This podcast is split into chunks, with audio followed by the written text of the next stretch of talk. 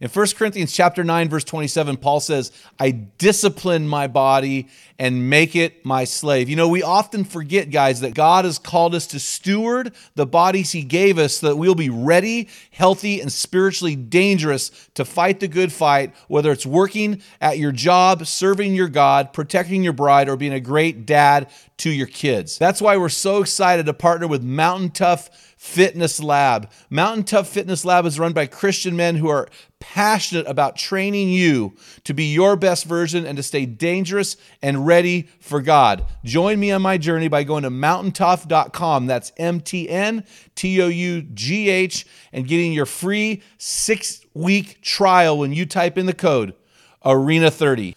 You won't be disappointed. Stay dangerous. Later, he tells readers to burn their ships. In other words, eliminate all escape routes for marriage into the arms of another ship. From men in the arena.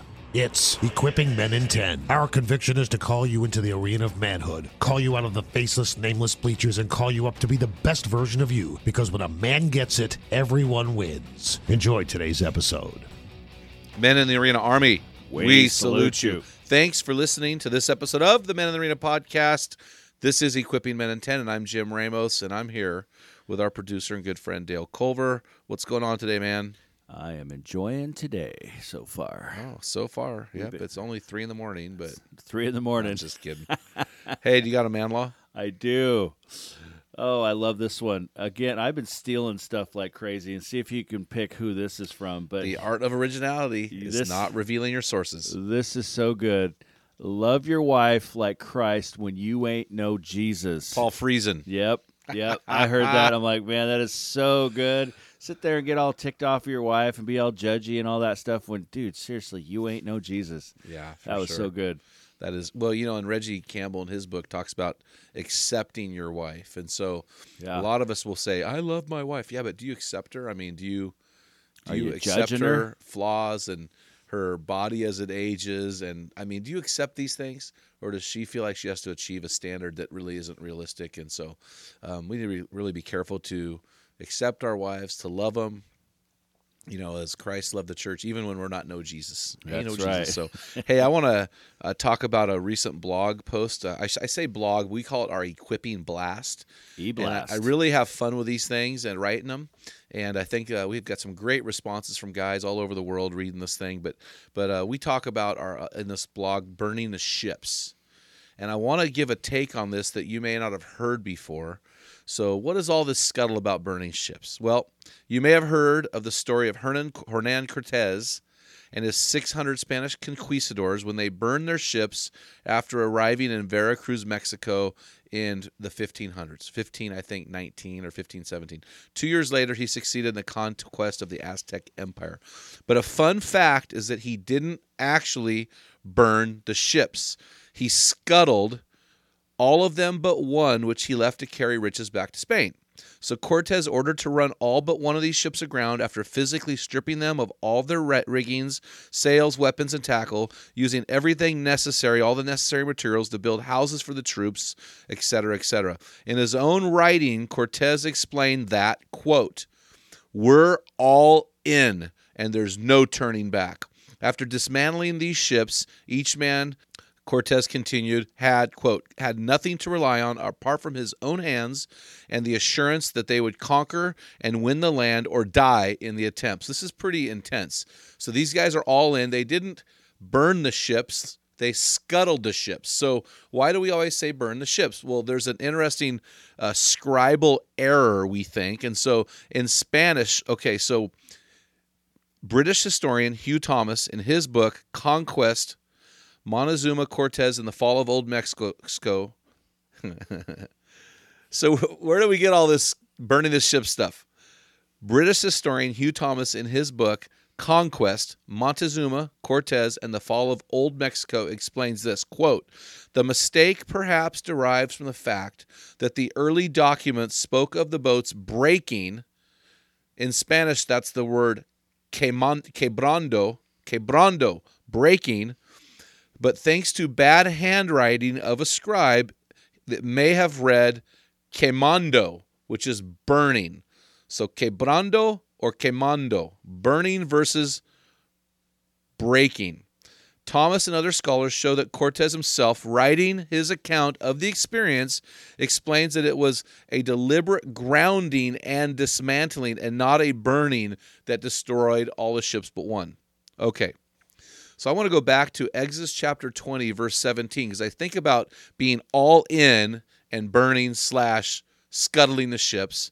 I've got to go back to Exodus chapter 20, and it says this in verse 17. This is one of the Ten Commandments. God is saying, You shall not covet your neighbor's house. You shall not covet your neighbor's wife. Let me rephrase that. You shall not covet your neighbor's ship, or his male or female servant, his ox or donkey, or anything that belongs to your neighbor. So, historically, the ship men have their eyes on is the ship of a friend. You heard the phrase, you can't trust your best friend. Or it's the ship at an office. Or it's a social media ship that sailed away in the night during high school or the college days. If you, guy, haven't scuttled all your ships except the one in your own harbor, that's your wife, dude, then you know what you need to do next. I go back to Reggie Campbell's book. Love that little short book on marriage called What Radical Husbands Do. He uses Cortez burning the ship as an illustration of marriage. And Reggie Campbell writes this He says, Until your wife is the only focus of your attention and romantic energy, you won't have any chance of winning her heart or keeping it over time. Later, he tells readers to burn their ships. In other words, eliminate all escape routes for marriage into the arms of another ship. So he goes on to ask readers if there are any ships that need burning, as well as asking if there are any ships out there that know they are ships. In other words, guy, are there any women out there that know you're the heir apparent to the throne of your marriage and your heart? Are there any ships out there? Is there a gal at the office you have an emotional connection with? Is there an ex girlfriend you've been uh, texting or, or personal messaging through social media? Man, maybe you've already maybe you're already in too deep here. But I want to go and talk about the rough cut way. Our friend David Dusek, who we have had on uh, several podcasts, episodes 122 and 289. David is the founder of Rough Cut Men. And David, in in one of our interviews, in fact, it was interview 122, he spoke about purging hundreds of potential women from his Facebook friends list inspired by that, I went out and I purged. It had to have been 500 to 1,000. You know, if if they were girls who were in my youth group or if they were relatives or something like that, I kept them. But I pretty much purged hundreds of names. Did some of these women think I was mean, insensitive, or judgmental? Probably. Do I care? No. Were they offended? Maybe. All I really care about is the ship in my harbor. That's Shanna. So, in fact, she'll go through my Facebook friends sometimes go, Who's she? She's pretty. I go, uh, okay, I'll purge, you know. So she'll go through and say purge, purge, purge, purge. But but only the only ship that matters is Shanna. I have no other ships in my harbor. I'm all in.